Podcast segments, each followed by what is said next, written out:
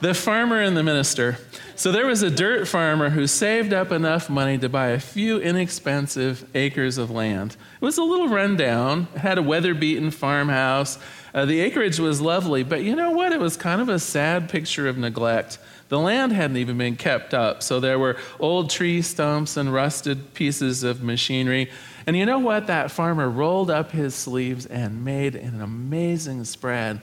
The house looked beautiful, painted white.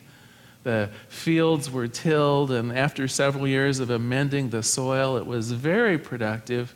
That man loved his home, and you could tell it. You could just see it in the, in the grounds and the crops in the home, and his pride and his love in it. Well, one day, a minister who had heard about this uh, beautiful piece of acreage from others at the church stopped by to meet the farmer. He said to the farmer, Well, it sure looks like you and God have created a beautiful place here. Wiping the sweat from his face, the farmer replied, Yeah, I suppose so. But you know what? It wasn't much when God had it all by itself.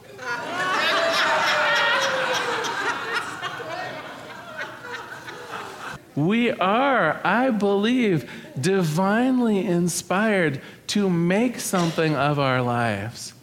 We have the cap no, not just the capability.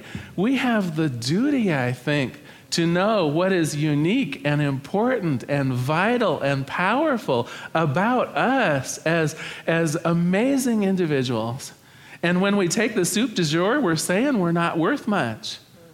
We're saying that, that the light I have to give is not worth that much. Well, I'm here to tell you we're going to change that. We're going to move, I think, from the idea of just talking about this a little bit into doing something about it. But first, I'm going to quiz my friend Gary up here. He, I warned him slightly that I might bother him, and, and here's my chance. So I have a question for you. Um, how long have you been playing the piano? Since I was four. Since you were four. Okay. And how long would you say it took you to learn how to play the piano? Okay, you're still learning. Fair enough. And is practice involved? Practice involved. Lots and lots of practice. Now, you heard him play, right?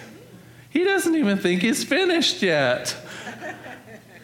I want to suggest that us, in our ability to focus and intentionally live our lives, it's going to take some practice. And I might even suggest, as I think uh, Gary has, uh, has noticed, we might not even finish with the practice. It might be our lifelong effort to learn how to really organize our mind, to have a, a firmness and a, and a, crystal clarity around our intentions, so that the lives that we so deserve, so that the, the that the lives that. Uh, well, let me stop a minute. Because you see, I don't know you, but I do know you. When I look out in this audience, I see such radiance. When I look out in this audience, I see the possibility for such love, such intimacy, such joy, such, such peace. Really, I, I mean, it's like you're aglow, and I'm not even one to see auras and that kind of thing. But when I look out, all I see is glorious potential. Now, might it take a while before we can always have our best day every day? Yeah, it might take a while. And so let's start with some practice, shall we? Now, I set us up a little bit with our, uh, with our meditation. I had you visualize from your past a day where you really felt powerful, and I hope that was true. I hope that there was in you that, that nature and that creativity to look back in your own life and, and envision a time when you were very powerful, very successful, when you felt full of ability and appreciated, one of those can do kind of days. And I want to suggest to you that that was practicing. Ernest Holmes called that a mental equivalent. What you were discovering for yourself is a way of using your mind in a very predictable way, in a very creative way, in a very intentional way to bring about a feeling of of your bestness. In this case, it was the, the bestness in terms of, of power, the bestness in terms of your ability to be successful. And that is nothing more than or less than a powerful mental equivalent.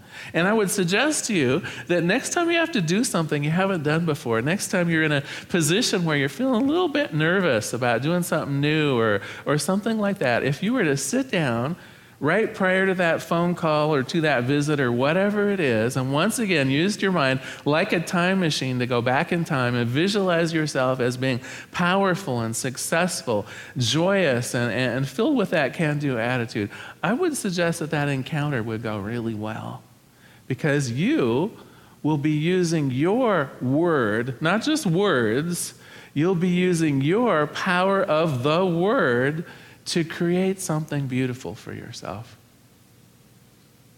I'd like to do it again. Are you willing to do a, another little exercise like that to work on mental equivalence? Okay. Close your eyes if you would.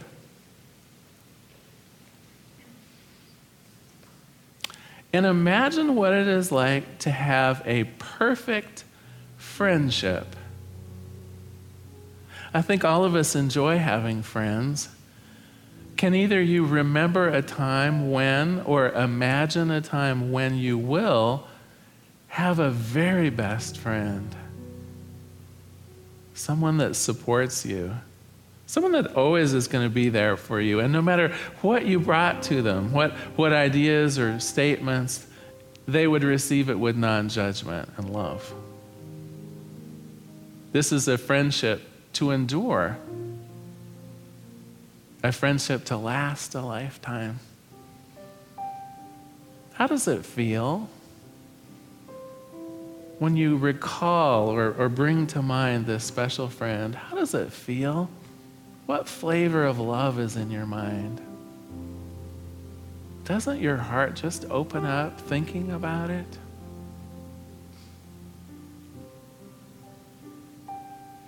In this mental equivalent of friendship, also sense your participation in it.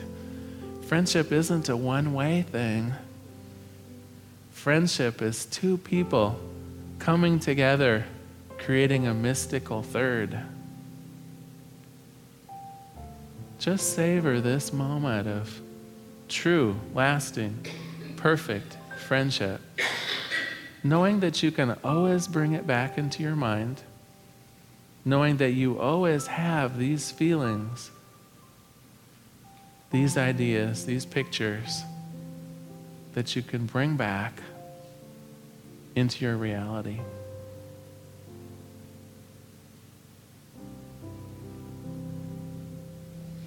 So, how was that? You can open your eyes again. Isn't it fun using our mind uh, uh, as a kind of a creative medium to, to think of things in their best and their most, most glorious? This is one of the tools that we can use so powerfully, this thing called a mental equivalent. Now, we've done it twice tonight. Once we did it to sense that power within ourselves, a, a time when we were, had that can do ability, that uh, uh, truly that, that powerful sense of us as being successful, of, of us as being uh, capable, if you will. And we just used it likewise uh, to bring up a feeling and a sense, a mental equivalent of what true friendship is like. Do you see? You could use this for anything. You could use this for a romance or a relationship. You could use this technique for a, uh, um, envisioning a, a glorious new living situation or a fabulous job or career. You could use this technique for envisioning peace in your family or peace on the planet for that matter. It knows no limits and no bounds. And this is using your word No, I don't think anyone will deny that, uh, that God did a pretty wonderful job of creating the universe in its entirety. When we look up at the night sky, everything's perfect, isn't it? When we imagine the, the, the planet in its natural state, I think we pretty much agree it was a, a pretty marvelous creation. I'm here to suggest that we can have our lives in that same level of lovingness that same level of, of perfection and order. That truly, our heart's desire in terms of how our lives should unfold and, and how we interact with the world and how we, as a, as a group of people, come together to create truly the idea of heaven on earth, this is within our power if we intentionally use it. No more soup du jour, right? No more going with the flow. You know, there's a danger, I think, even in this new thought moment where we're taught so easily and so wonderfully to, to go with the flow, to not rock the boat, to just say, oh, uh, what, what's the fancy? Acceptance. The fancy word, I think, is acceptance. Well, uh, I'm here to tell you acceptance is a wonderful thing if what's coming for you to accept uh, is something that's good and powerful and wonderful and authentically you. And if not, you deserve more. If not, you deserve to explore your own power, your own unique gifts, your own majesty. Each of us is an individualized center of God itself. I'm going to say that one more time. Each of us is an individualized center of God itself. We're not the, you know, back to my metaphor of the restaurant, right? Um, we're not the, the people that just have to take what's given before us. We are powerful, powerful creatures. I'm going to close with a bit of homework tonight, if you're willing. And, uh, and just a promise that I'll be coming back once a month, and we're going to be exploring this idea of using our spiritual power uh, once a month uh, through the end of the year. And so I, I hope to see you all again in, in further lectures. I'm going to focus in on certain areas of our lives where we might want to see some improvement and be giving actual tips, techniques, more spiritual practice around making our lives the way they should be. So, homework. Simple one, I think, because we've done it twice in here. I would like you to simply take an area of your life where you could use some improvement, and you get to define what that improvement would be like. But pick an area in your life where you could see some enhancements going on, where you could see some remediation going on, some pieces in your life that could use improvement. Build a mental equivalent about what you would rather have instead. Simple homework. The not so simple part of it is when results vary, right? When you're not seeing what you want, sit for a moment and bring that mental equivalent back into your awareness. This is the practice. This is the thing that we, we may have to spend a lifetime getting really good at, and it is worth it. So, when that annoyance comes up again, when that troublesome piece of your life comes back up again, Go back to that place of the mental equivalent that you've already created and think to yourself, that's right, that's right. What I'm observing on the outside is not the truth of me. The truth of me is my mental equivalent. The, the truth of my life is what I know it to be true for. It's not what someone else is presenting to me, it's not, uh, not the annoyance. The truth of me is my picture for my life, and it's beautiful. I'm going to close tonight with uh, a quote from Ernest Holmes and, uh, and a prayer. This is uh, Ernest Holmes from Living the Science of Mind, and he's talking about mental equivalence. He says, Having a mental equivalent says that we can possess any objective thing provided we first have a mental image of it, and provided that this mental image is a real embodiment within our thought. It is both the word we speak and it is something that we feel in the heart. Let us pray. There is one power and one presence in this universe. It is this thing that I call life. You can call it God, you can call it the Christ consciousness. Buddha, Allah. It goes by many names, but it is that one power of spirit. I call upon our awareness of this beautiful power of spirit tonight. I know it means me. I know it means each person in this room, each person that attends this center, each person that, that lives across the nation and the world. All of us individualized centers of God. For us here on this night, I know each of us has that willingness to accept in our hearts a greater understanding of our own power that greater ability to use our word, our logos, our intentional thought to shine our light even brighter, to accept more love and more life, to have peace and wholeness,